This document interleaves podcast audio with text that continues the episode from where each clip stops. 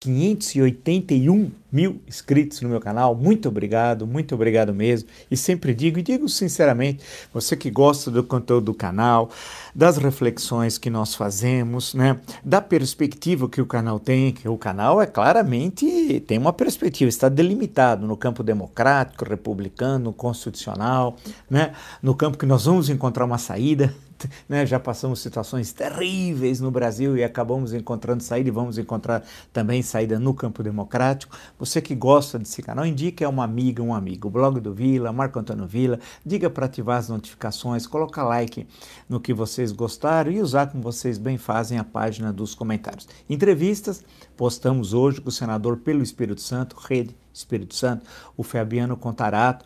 É interessante, é o primeiro, é, é, é, o primeiro mandato né, legislativo que ele, que ele está exercendo, é de senador. Né?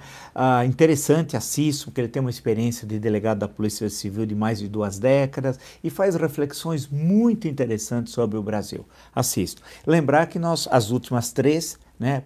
É, impostamos o, a, é, várias vezes candidato a presidente da República Ciro Gomes, que né, já, como vocês sabem foi prefeito de Fortaleza, governador é, do Ceará, ministro da Fazenda, ministro da Integração Nacional, deputado federal, a, várias vezes candidato a presidente da República, né? tem a, a senadora Simone Tebet pelo MDB Mato Grosso do Sul e a última entrevista que nós postamos, né, das quatro últimas, com o ministro do Supremo Tribunal Tribunal Federal, da nossa Suprema Corte, Luiz Roberto Barroso. Então, aí, se vocês têm um leque bem ampliado de várias questões. Amanhã temos também entrevistas, nas, ah, ah, na, no dia posterior também, e assim sucessivamente. Estamos articulando uma série de entrevistas interessantes. É um momento complicado da vida política brasileira, da vida econômica, as questões de saúde pública, nem precisa dizer, né, as questões institucionais, e a proposta do canal é justamente isso. Nesse momento extremamente difícil, o mais grave, creio, da história do Brasil republicano, ter pessoas que reflitam,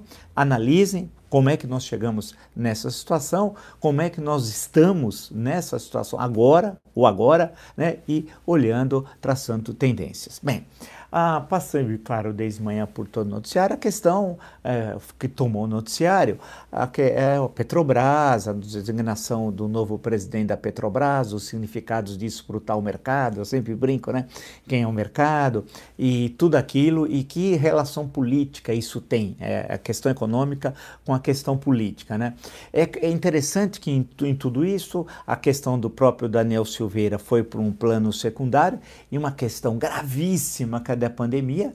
Né, não está ocupando o, o, o, o espaço que deveria uh, estar efetivamente presente no noticiário. E aí entenda-se, de um lado, nós estamos há um ano falando nisso, né? Há um ano. Ah, o, o, primeiro óbito é 12 de março, mas de, há um ano, já desde fevereiro, nós estamos falando nisso. Se vocês olharem o livro do Dr. Mandetta, um paciente chamado Brasil, eu em janeiro, em janeiro, eu já tinha tocado nessa questão. Falou, onde está o ministro da Saúde? Ele até diz isso no começo do livro, fala duas vezes na, na minha participação, porque ele falou, você está certo, eu estava voltando é, de do, não, Davos, Davos, desculpe. E aí ele ah, passa a ter aquelas, aqueles encontros diários que foram importantes né, para o Brasil tomar conhecimento do que estava ocorrendo. E depois, com a saída dele, infelizmente, aquilo terminou. E aquele tipo de comunicação era muito importante para o povo brasileiro, mas desagradava o Bolsonaro, que tem uma política oposta do negacionismo, contra a vacina, né, contra as determinações das normas sanitárias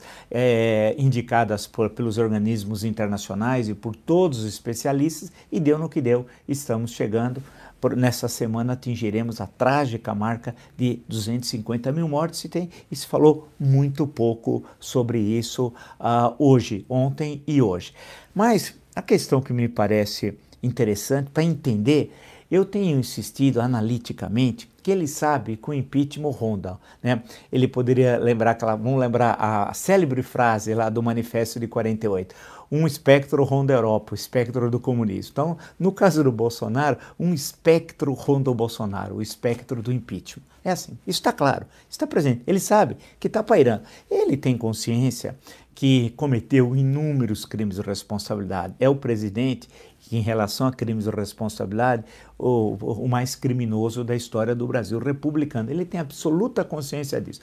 Por outro lado, ele sabe que, como nós vivemos uma situação anômala, né, extremamente anômala, agravada pela pandemia, é, mas não só, não é a pandemia que criou a situação anômala, há um conjunto de fatores do qual a pandemia é um elemento importante.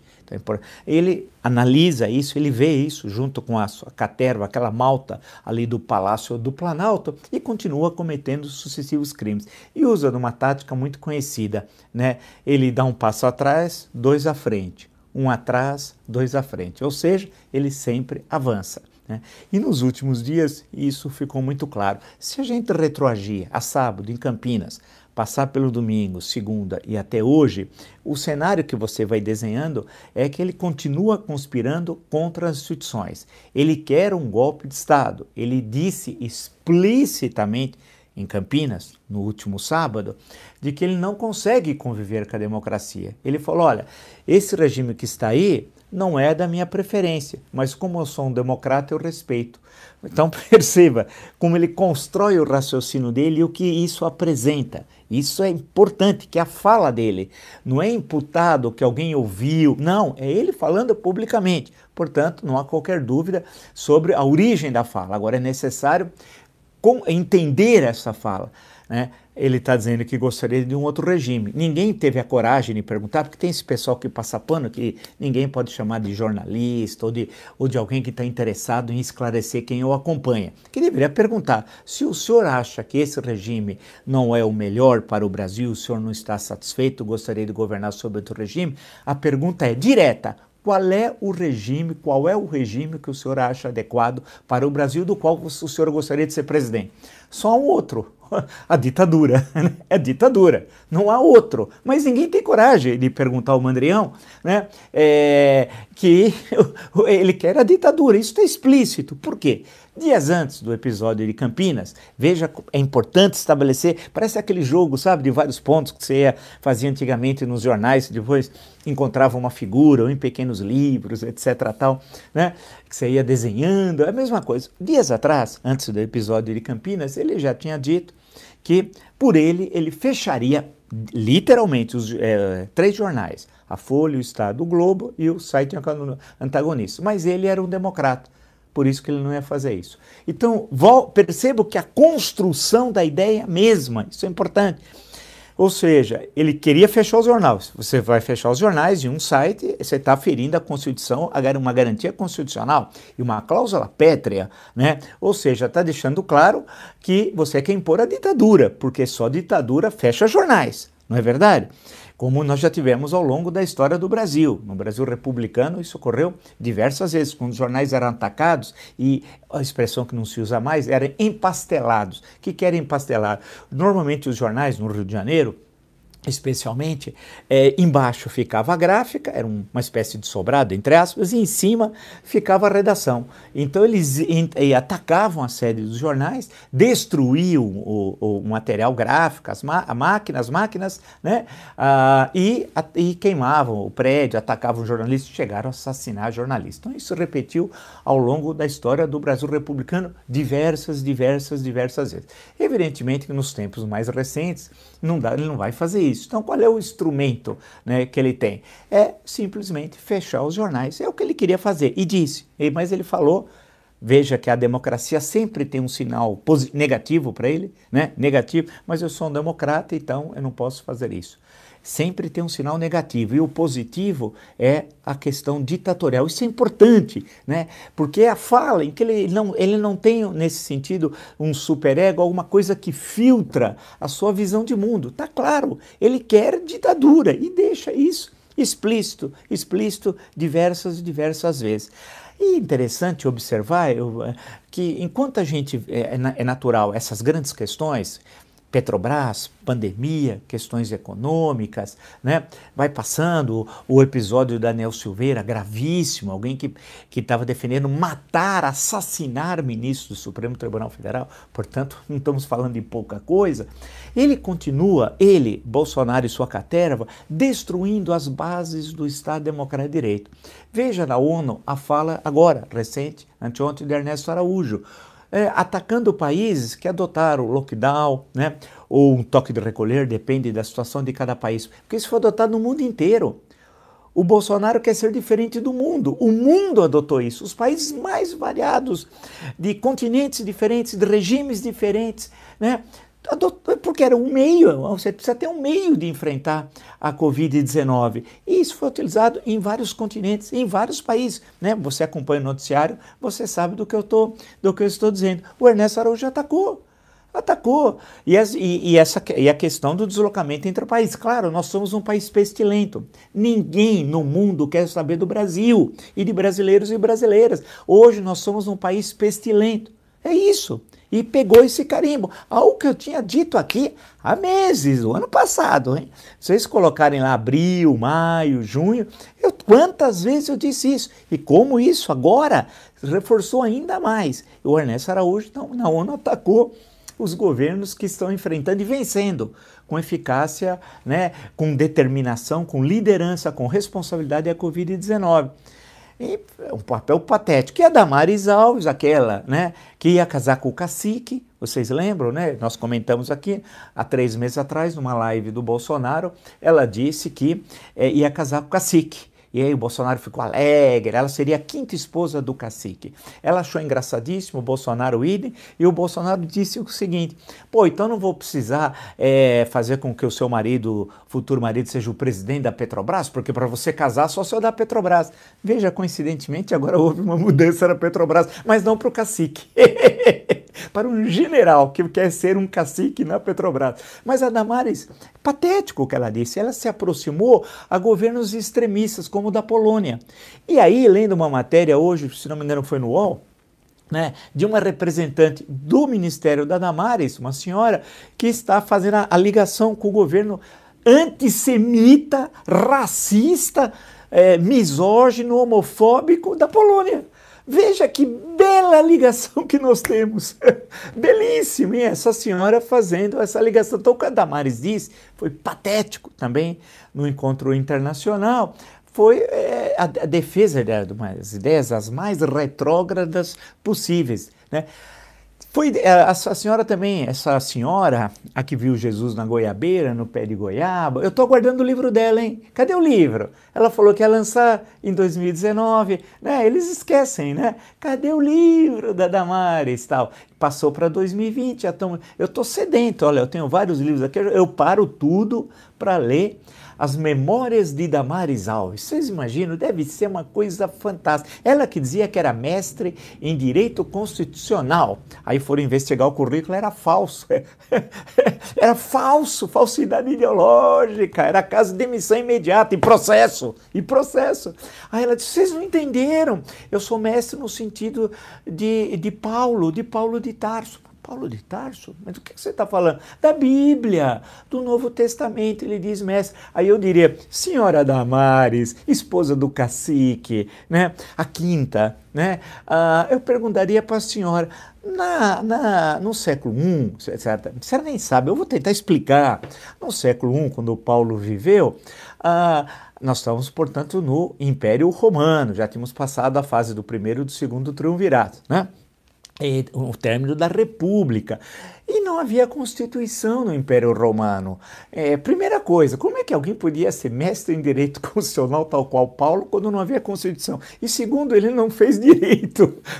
a senhora podia se referir bem a figuras clássicas uh, da Roma Antiga, tal, mas não ao Paulo. Né? A senhora não entende nada. Ele era um judeu helenizado. Eu posso contar os poucos dados que nós temos sobre Paulo, que são ultra restritos aquele começo, aquela primeira metade do século I, e eu conheço bem a era patrística, que vai até Isidório de Sevilha, portanto são muitos séculos, sobre aquele período especificamente, aquele meio século, os dados são muito restritos, históricos, confiáveis. Né? Flávio José, por exemplo, não é, para vários momentos.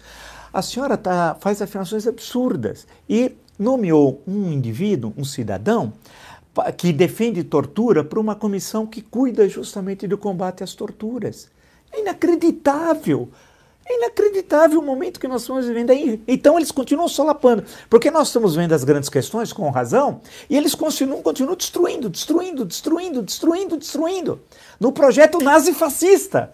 É um projeto nazi-fascista. Não vem falar em liberal, é, conservador, direita. Não, não, não, não, não. Não tem nada a ver liberal, conservador e direita com nazi-fascismo. Né? É claramente isso, ele quer pôr ditadura. Acabou.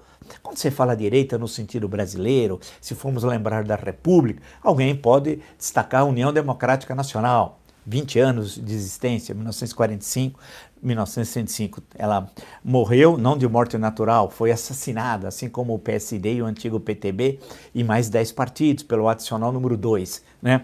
Ah, eu estou fazendo um paralelo porque tem um grande historiador de, sobre o Império Romano, né, que ele justamente fala como é que morreu o Império Romano, e um grande historiador brasileiro que pegou essa frase, olhando o Império Azteca, dizendo que o Império Azteca não morreu de morte natural, foi assassinado, se referindo a Hernán Cortés, né, o professor já falecido, brilhante professor pesquisador Ciro Flamarion Cardoso. Bem, mas para referir, para puxarmos aqui para a nossa questão, o que nós estamos vivendo dessas, dessa, dessa, dessa turma, né? É isso, quer dizer, é, uma, é um pessoal sem condições, sem condições de exercício do, do, da estrutura de Estado, não tem compreensão desse, desse processo histórico no sentido democrático, no sentido republicano. Não tem nada a ver com direito. Citei o exemplo da UDN. Imagina o Afonso Arinos e Melo Franco, Adalto Lúcio Cardoso, Prado Quedia, Leomar Baleiro, Carlos Lacerda. Tem alguma coisa a ver com Damares Alves? É, tem alguma coisa a ver com Ernesto Araújo? Né? É, tem alguma coisa a ver com essa caterva? Claro que não. Eles partiam de outros pressupostos. Né? É, tem uma boa bibliografia, um dia se vocês quiserem, sobre a UDN, é, belos trabalhos, inclusive recortes sobre a UDN em alguns estados, como o caso de Minas Gerais, em que ela tinha uma particularidade, uma formação enraizada, porque em Minas Gerais era PSD e UDN durante esse período, era um embate, o PTB era muito, era muito frágil tal. Mas a questão que se coloca é que eles são eles estão fora do campo do campo democrático. Enquanto a gente vê essas grandes questões, eles vão destruindo o Estado brasileiro e vai ser duro reconstruir. A tarefa de destruição na saúde não pensa que é fácil reconstruir. O que o Pazuello, esse general três estrelas, que em qualquer exército sério não seria cabo, não vai ser fácil reconstruir tudo. E na educação? Ah, o pastorzinho, em nome de Jesus, um servo de Deus, mas que não pega um carro de Santos a São José dos Campos, 160 quilômetros, que cansa. Ah, em nome de Jesus, coitado, ele pega um avião só para ele da FAB. Imagina um avião da FAB para um passageiro. Enquanto isso, a FAB não consegue transportar equipamentos mais que necessários para a cidade que exigem respiradores, oxigênio, medicamentos. Né? Esse governo se diz cristão né? E Deus acima de todos, umas bobagens que eles falam, porque para eles não tem Deus, é gente do demônio, né? O senhorzinho Malta, e o senhorzinho Malta, saudade dele, o senhorzinho Malta da fé, é, e toda aquela turma tal. Esse, então, é, é, um, é uma coisa difícil, daqui a, a 50 anos, quando olharem para esse momento, é difícil a compreensão, porque nós estamos no meio dessa barafunda, é um negócio assim absurdo. É um bando de loucos, de desequilibrados, de nazifascistas, de gente que quer ditadura. Né? E no meio disso tudo, agora muitos estão descobrindo quem é Bolsonaro. Puxa, demorou, né? Demorou. Ah, ele era isso? Pô, mas há 30, 30 anos de vida parlamentar defendendo ditadura, fuzilamento de presidente, defendendo ditadores, é, a violação dos direitos humanos, condecorando assassinos, né? como o Adriano, que depois morreu estranhamente na Bahia. Pô, um, um, os dois últimos tiros foi a, a um metro e meio. Estranho, né? Muito estranho. Cadê os celulares? 13 do Adriano. E a segunda mulher do Adriano, onde está, né? Percebam. Ah, tem tanto fio desencapado, por isso que esse governo de Fercimito termina, porque está envolvido com crime. O governo mais criminoso da história do Brasil republicano. Mas eu queria destacar para vocês uma coisa que me parece bem interessante nesse avanço do projeto golpista. Portanto, ele vai destruindo as bases democráticas do Estado de Direito, né, sem que a gente tenha condições de ver, porque é muita fumaça, e tem onde ele vai a, a, colocando apoios para preparar o golpe final. Petrobras é um deles. Quando foi falar, é bom lembrar que o, a bandeira O Petróleo é Nosso, que ele usou, não tem nada a ver com ele. Ele é um entreguista, é um traidor da pátria. Ele ficou dois anos servindo o imperialismo norte-americano quando o Trump era presidente. Portanto, ele não pode usar a bandeira nacionalista dos anos, final dos anos 1940 e dos anos 1950, chamado Petróleo é Nosso, que levou à criação pela Lei 2004, a 3 de outubro de 1953, da Petrobras. Então, o petróleo é nosso, ele tem de lavar a boca ao dizer essa nacionalistas. Isso não tem nada a ver com ele, que é um entreguista, é um traidor da pátria. Né? Vamos dividir, que no Brasil as coisas ficam muito misturadas. Já chamaram ele de comunista. tem um aqui, os conceitos, não, os conceitos são. É, tenho aqui um diretor, esse, é, um conselheiro da Petrobras, que ele está flertando com o comunismo. Não tem noção de conceitos. O que é capitalismo, o que é socialismo, o que é comunismo, o que é fascismo, o que é liberalismo. É necessário ter os conceitos básicos, né? Que se aprende né, na sociologia, na política, na história. Não é possível que um conselheiro da Petrobras está dizendo que o Bolsonaro flerta com o comunismo. Ele está no campo do nazifascismo.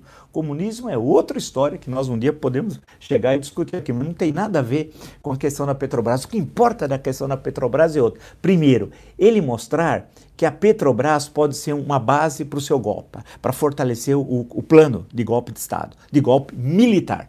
Né? Com o general na Petrobras, dias da Folha de São Paulo, militares comandarão, isso é importantíssimo, um terço das estatais com controle direto na União. Das 46 empresas, 16 estarão nas mãos de militares, né? caso seja aprovado o Silvio Luna pela petroleira. Claro que o Conselho vai aprovar, apesar que não pode. Ele precisaria ter 10 anos, né? como, ou como uh, um diretor de uma petroleira, ou é, de uma grande empresa, etc. Tal, pá, pá, pá, pá, como diz o que determina o estatuto da empresa. Ele tem um ano e meio na, Itaú, na Itaipu perdão, binacional.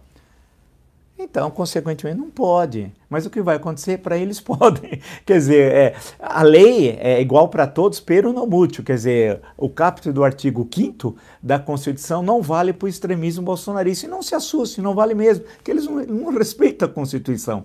Então, isso aqui é importante. Ou seja, você faz com que. E olha o dinheiro, hein? O salário, hein? 150 mil ou vai dar 200 mil por mês. Só que o Luna vai ganhar 200 mil e vai levar todos aqueles oficiais numa missão. Eu tenho certeza. Numa missão, eles vão falar: olha, isso daqui é uma missão que foi dada pelo presidente. 200 mil reais por mês, fora bônus missão. E vai levar toda uma caterva que, né, de militares para uma missão. Eu quero ver se uma missão jogar ele na Batalha de Moscou, né, ou na Batalha de Berlim, ou no dia D, na invasão da Normandia. Aí eu queria ver se fosse nessa missão. Para essa missão, esse exército Brancaleone, que brinca de Forte Apache, né? Aí todo mundo quer ir para essa missão. Eu queria ver jogar esse pessoal na guerra. Queria jogá-los na Guerra do Vietnã, na ofensiva do Tet, em 1968. Né? Eles pegariam o primeiro avião cairiam fora. Né? Mas eles vão. É uma missão dura, 200 mil reais por mês, fora o bônus. E vai levar um monte de militares. Então vocês estão percebendo qual é a jogada? É a velha jogada das ditaduras latino-americanas. Eu achei que essa página estava virada. Estava errado. Que você comprava, lembra a história? Como é que. Qual é o apoio do que esse ditador tem? Dizia assim as piadas, um canhonaço de um milhão de pesos. Era piada, né? Era, voltamos, nós somos hoje uma republiqueta, uma republiqueta bananeira, em que você compra as Forças Armadas. Infelizmente é triste dizer isso, não digo com alegria, mas os fatos reforçam. Ele entregou, olha aqui, 40, das 46 empresas, 16. Para melhorar o, o funcionamento da empresa, ele não entende nada. Ele não é um especialista da área. Nada, nada disso. Ele estava na Itaipu Binacional, que cuida da produção, vocês sabem, de energia elétrica, uma empresa binacional, porque Brasil e Paraguai. Isso daqui é um absurdo. É a velha tática dos golpes da América Latina. Então isso daqui é importante. E para mostrar, de dizer assim, para o grande capital, eu faço o que eu quero e vocês fiquem calados porque vocês dependem de mim. E o grande capital, aí que é interessante. Vai, a princípio tem, houve a queda, hoje houve, era natural, a queda tinha, foi muito brusca, hoje houve um, uma, diminuição dessa queda, subiu 10, caiu 20, subiu 10, ainda, portanto, está abaixo do preço que estava antes da, do, da substituição do Castelo Branco, né?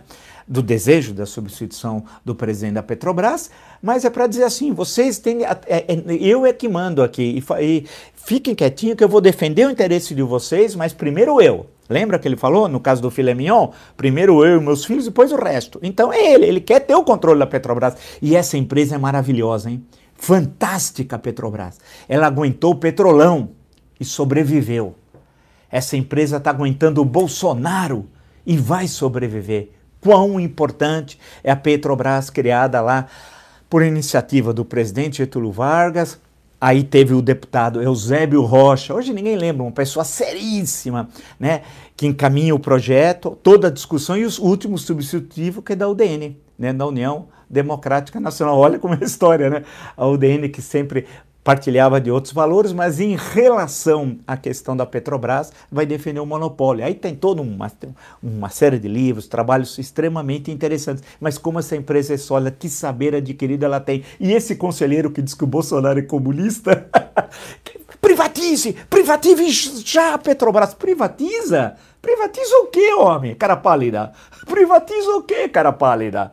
Ela é fundamental para nós né, para a economia brasileira, a relação que a Petrobras tem com a ciência e tecnologia, com o desenvolvimento das universidades, dos centros de pesquisa, para a autonomia nacional, a relação que a Petrobras, o efeito multiplicador que ela tem em relação às empresas, em relação ao emprego e à renda que privatiza nada, vai entender um pouco das coisas, inclusive de conceitos, viu? Falar que o Bolsonaro é comunista parece aquele bobalhão que dizia que nazismo era de esquerda, né? Então, vamos lá, né? Põe a bola no chão, como eu sempre falo, aquele belo camisa 10, lembrar do Rivelino, Ademir da Guia, lembrar do Gerson, jogava com a 8, jogava com a 10, mas pôr a bola no chão e ter a visão geral do campo, né? Não vamos falar bobagem, né? precisa aprender conceitos, né? Nós vimos agora recentemente na discussão do Daniel Silveira a confusão que foi todo aquilo, de entendimento de questões básicas. Nós estamos enfrentando nazifascistas, né? Não vamos buscar filigramas que não existem na Constituição para defender o direito daqueles que querem destruir a Constituição cidadã. É o mesmo que fizeram, ocorreu na Alemanha, e eu sempre mostro mostra o exemplo de Weimar, Constituição de 19, né? que se tergiversou, ah não, os nazistas, deu um aninho de prisão, que prisão que o, o, o Hitler teve de primeira, de primeira tal, e deu no que deu nove anos depois, em 1933. Né? Então vamos tomar cuidado. Então essa questão da Petrobras, ela é fundamental, ela é, é central para a gente entender a, a, o, como é que o, o Bolsonaro funciona. E o jogo é tão primário, só não vê quem não quer esse de um passo atrás, dois à frente, um atrás, dois à frente. O painel da Folha, agora hoje online, após ser chamado de estatizante, ele não é nem estatizante nem privatizante, ele é nada. Ele é nazifascista, ele quer dar um golpe de Estado, é isso. Ele não tem ideologia, ele não conhece economia, não conhece política, nunca estudou, nunca leu. Ele vive do WhatsApp, é a cultura do WhatsApp. É isso que ele vive. Trancado, inclusive, né? Como já alguns já, já mostraram como é que é o seu o modus vivendi lá ah, no Palácio. Ele se tranca numa sala e fica vendo o WhatsApp. É isso. Bem, diz o painel SA, após ser chamado estatizante, Bolsonaro libera a lista de privatização de porto, aeroporto e rodovia, que inclui Congonhas, Santos Dumont, no caso dos aeroportos. Isso aqui é secundário, isso não interessa nada. Isso daqui é, pra, é conversa para boi dormir, não é a questão central. A questão central é que ele está mostrando, sinalizando ao grande capital de apoiá-lo porque e aí ele transforma os seus adversários em elementos perigosíssimos para a ordem pública. Quem é perigoso para a ordem pública no momento atual é ele, né? É ele. Aí vem a, a, a aí ele aproveita e, e, aí é engraçado porque aqui nesse espaço vocês não podem dizer que não. Quantas vezes eu falei quem era o Paulo Guedes, né? Não foi uma vez, não foi duas. Olha, vale lembrar que no caso só no caso da, das estatais Ontem, elas perderam 113 bi de valor de mercado. Ela, houve recuperação hoje, mas não, evidentemente, dos, dos, dos 13 bis. Mas observe o seguinte, isso é importante. Ele faz tudo isso para mostrar que ele que tem as rédeas e que ele vai avançando para o golpe, e aí usa o Paulo Guedes. O Paulo Guedes é o Pacheco, essa de Queiroz e seu imenso talento. É um bobo, é um bobo da corte. Se ele tivesse honra, caráter, dignidade, nesse sentido da dignidade do exercício da função pública, estou me referindo exclusivamente a isso, ele cairia fora do governo. Ele já foi humilhado tantas vezes. E hoje o Bolsonaro, depois de toda essa humilhação, é, Bolsonaro elogia a galhardia de Guedes e diz que troca no comando da Petrobras é natural diz que as acusações são infundadas, diz o. o é, e aí ele, ele diz que a culpa de quem é? é da imprensa. Né? Eu estou citando como referência aqui o Globo, que ele elogia toda a galhardia, e eu queria cumprimentar todos aqueles que não deixaram se levar pelas falácias da mídia e cumprimentar que a Petrobras já recuperou 10% do seu valor de mercado no dia de hoje. As acusações, como sempre, fundadas duraram poucas horas. Ela perdeu 20, recuperou 10, portanto, ainda está distante do seu valor originário antes de toda a crise que ele fomentou e ele põe culpa na imprensa. Né? E o Paulo Guedes, ele fala que tem grande galhardia. Então, essa, toda aquela visão original, aquela construção, e nós falamos, é uma narrativa que não se sustenta nos fatos. Que era um governo conservador nos costumes, conservador no quê? Gente, é o Daniel Silveira é conservador? Bolsonaro é conservador? Né? É, e liberal na economia. Eu não estou entrando no mérito se é bom ou mal ser liberal, não é essa a questão. Mas nada demonstrou isso. É uma outra. Ele tem um projeto de poder, de permanecer no poder, de romper com a Constituição. E apontando para 2022, caso continue na presidência até lá, vai melar, para usar uma expressão popular, o processo eleitoral de 2022. E já anunciou que não vai reconhecer o resultado das urnas caso não tenha o voto impresso, que não terá. E aí ele vai acusar que houve fraude fraude. É isso. E, e, tem, e tem instrumentos para tal. Qual? Quais instrumentos? Vamos lá. O decreto das armas, o Dr. Raul Jugman, nós já comentamos ontem, já alertou, ex-ministro, o que significa. Você tem hoje milhares e milhares e milhares, liberou para um monte de gente armas que são tropas, vão funcionar como tropas, grupos paramilitares, no momento do chave, que é o momento chave, outubro do ano que vem, se é que antes não tem um confronto, o que é provável. Mas tem já esse grupo aqui, está guardado. Por outras PMs. Todas as PMs hoje não respeitam, não atendem os governadores. Todas, sem exceção. Sem exceção. Estão vinculadas diretamente, hoje, ideologicamente, ao presidente da República. E vai, vão participar das ações golpistas. As Forças Armadas, idem, né? As Forças Armadas, é claro, né? Essa compra que ele está fazendo, compra mesmo, com o canhonaço de um milhão de pesos, como falava antigamente da América Latina, isso tem um sinal muito claro. Ou seja, estão todos com ele. Não há uma fratura hoje nas Forças Armadas. A grande questão é que sempre há setores né, dentro desses, tanto da, da, das PMs, como no caso das Forças Armadas, há algumas fraturas daqueles que querem manter a institucionalidade. Né? É, tem aqueles que querem manter a institucionalidade. E aí vai ser um combate que depende da sociedade civil. Se encontrarem apoio na sociedade civil, que vai querer o respeito às constituições. É uma situação alarmante que nós estamos vendo, gravíssima, gravíssima. Né? E, e, enquanto isso, corre por fora a pandemia. O que está ocorrendo no estado de São no interior do estado de São Paulo é terrível. Vai no estado, então, ah, já falando em toque de recolher, no estado de São Paulo, o que já está ocorrendo na Bahia e no Ceará. A situação cada vez se agrava mais. O, foi necessária a entrada do Poder Legislativo em especial do Senado Federal para tentar destravar a questão das vacinas, porque o Pazuello não conseguia.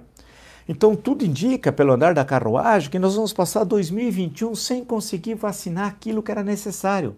Por quê? Porque o, Bolsonaro não quer, não quer.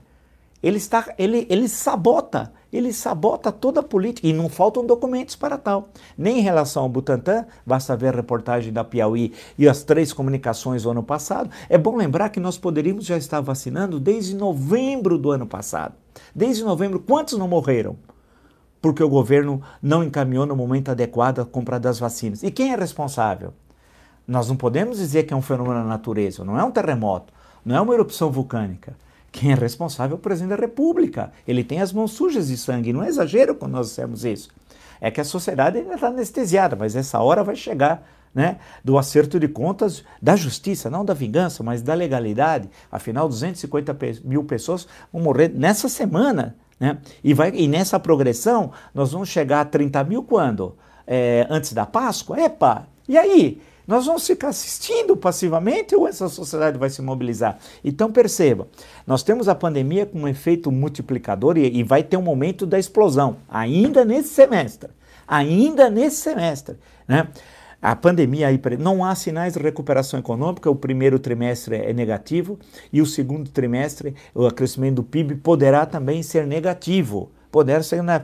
Em meio de tudo isso, ele faz essa, esse trabalho de se apropriar de empresas estatais para o seu benefício pessoal do seu projeto golpista, reacionário nazifascista, que rompe claramente com a Constituição. Quem vai entrar em campo para defender a Constituição? Como sempre, o Supremo Tribunal Federal. O embate vai ocorrer. O silêncio dele em relação ao caso Daniel Silveira não é silêncio de discordância, é silêncio de concordância com o que disse o Daniel Silveira. Ele está aguardando a possibilidade do enfrentamento para o momento mais adequado. Não é ah, com a declaração desse cidadão que beira a marginalidade, a sua história de vida, a sua ação política. Né? Não, não, não, não. Ele está aguardando o momento adequado. Perceba que ele não deu nenhuma declaração em defesa do Supremo Tribunal Federal, em defesa das instituições, em defesa da Constituição.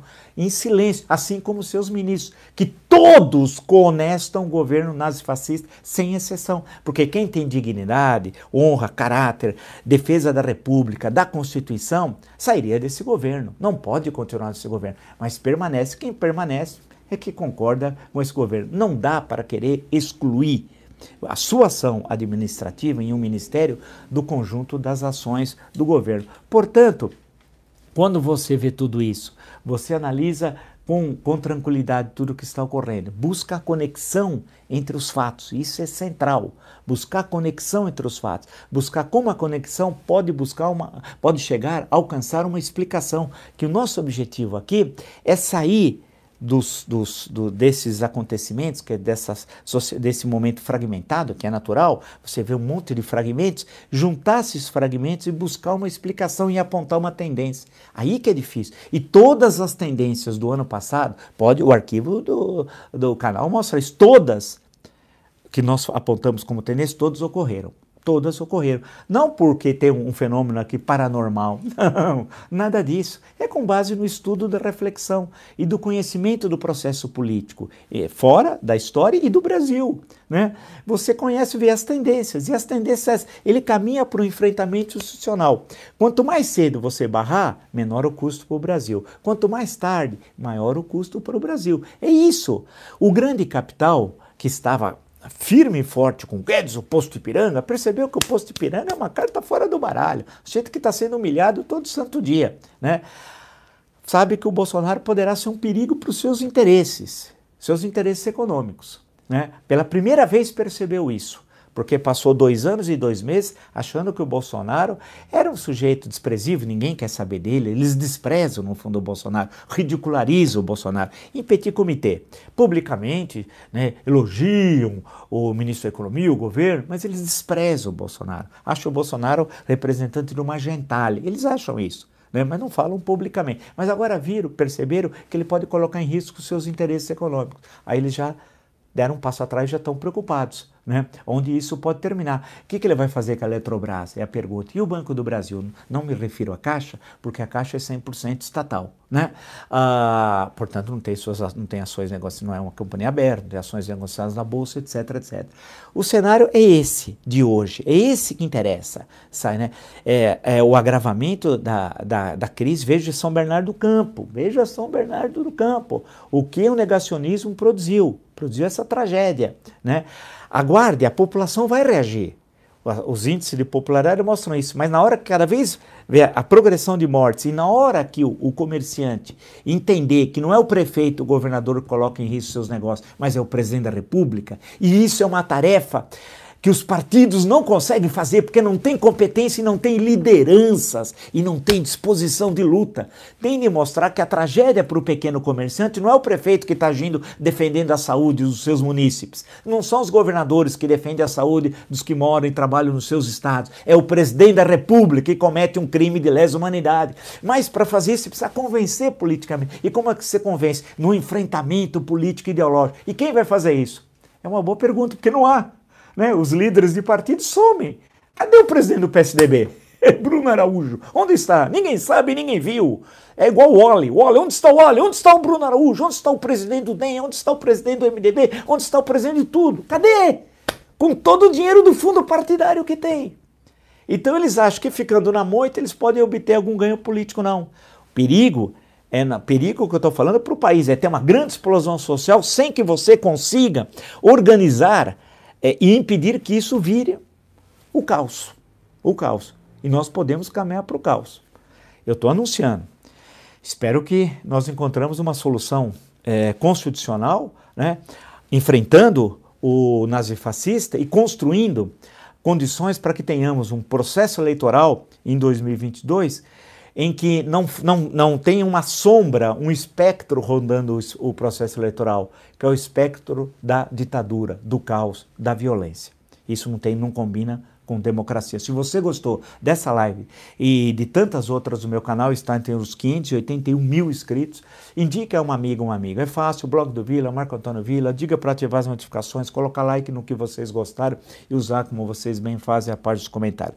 Postamos a entrevista com o senador Fabiano Contarato, Rede Espírito Santo, hoje, e as últimas, as, as anteriores, as três anteriores, com Círio Gomes, senadora Simone Tebet e com o ministro Luiz Roberto Barroso. Teremos outras entrevistas nessa semana. No Twitter vocês podem me seguir pelo Vila Marco Vila, no caso do Instagram pelo arroba Marco Antônio Vila Oficial e nos cursos www.cursodovila.com.br. História, temos três, História Política das Constituições Brasileiras, História Ditadura Militar e o que é fascismo, que permite com que o conselheiro da Petrobras, vocês não sejam igual o conselheiro da Petrobras, que nem sabe o que é comunismo. Precisa aprender, viu? Não custa, né? Estude um pouco, faz bem para todos.